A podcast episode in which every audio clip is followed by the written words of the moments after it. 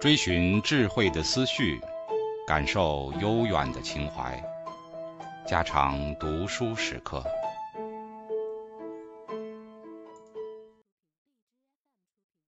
一觉，鲁迅。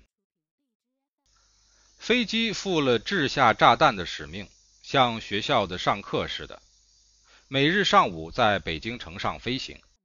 每听得击剑搏击空气的声音，我常觉到一种轻微的紧张，宛然目睹了死的袭来，但同时也深切地感着生的存在。隐约听到一二爆发声以后，飞机嗡嗡地叫着，冉冉地飞去了。也许有人死伤了吧？然而天下却似乎更显得太平。窗外的白杨的嫩叶在日光下发乌金光。榆叶梅也比昨日开得更烂漫。收拾了散乱满床的日报，拂去昨夜聚在书桌上的苍白的微尘，我的四方的小书斋，今日也依然是所谓窗明几净。因为或一种原因，我开手编校那历来积压在我这里的青年作者的文稿了，我要全部给一个清理。我照作品的年月看下去。这些不肯涂脂抹粉的青年们的魂灵，便依次屹立在我眼前。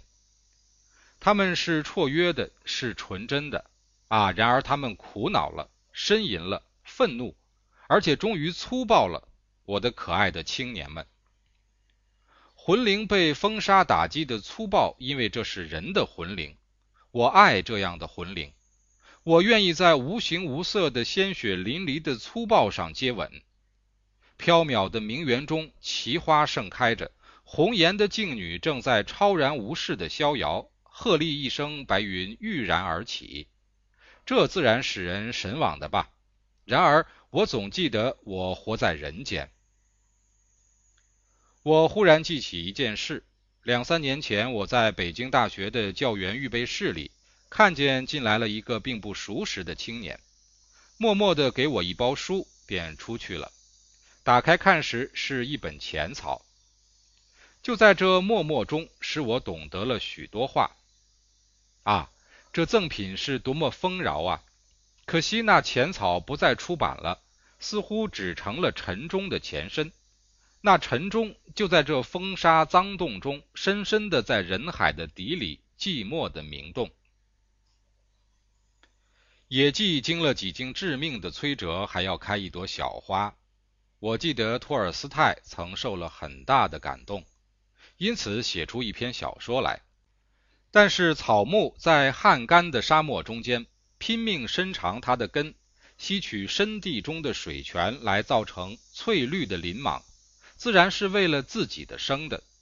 然而使疲劳枯渴的旅人一见就怡然觉得遇到了暂时息间之所，这是如何的可以感激？而且可以悲哀的是呢，陈中的无题带启示说：“有人说我们的社会是一片沙漠，如果当真是一片沙漠，这虽然荒漠一点，也还静肃；虽然寂寞一点，也还会使你感觉苍茫。何至于像这样的混沌，这样的阴沉，而且这样的离奇变幻？”是的。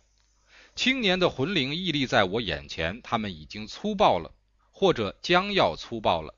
然而，我爱这些流血和隐痛的魂灵，因为它使我觉得是在人间，是在人间活着。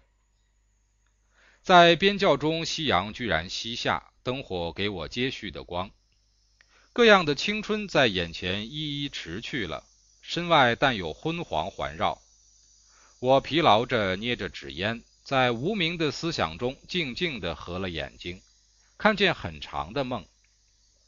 忽而惊觉，身外也还是环绕着昏黄，烟转在不动的空气中上升，如几片小小夏云，徐徐唤出难以指明的形象。一九二六年四月十日。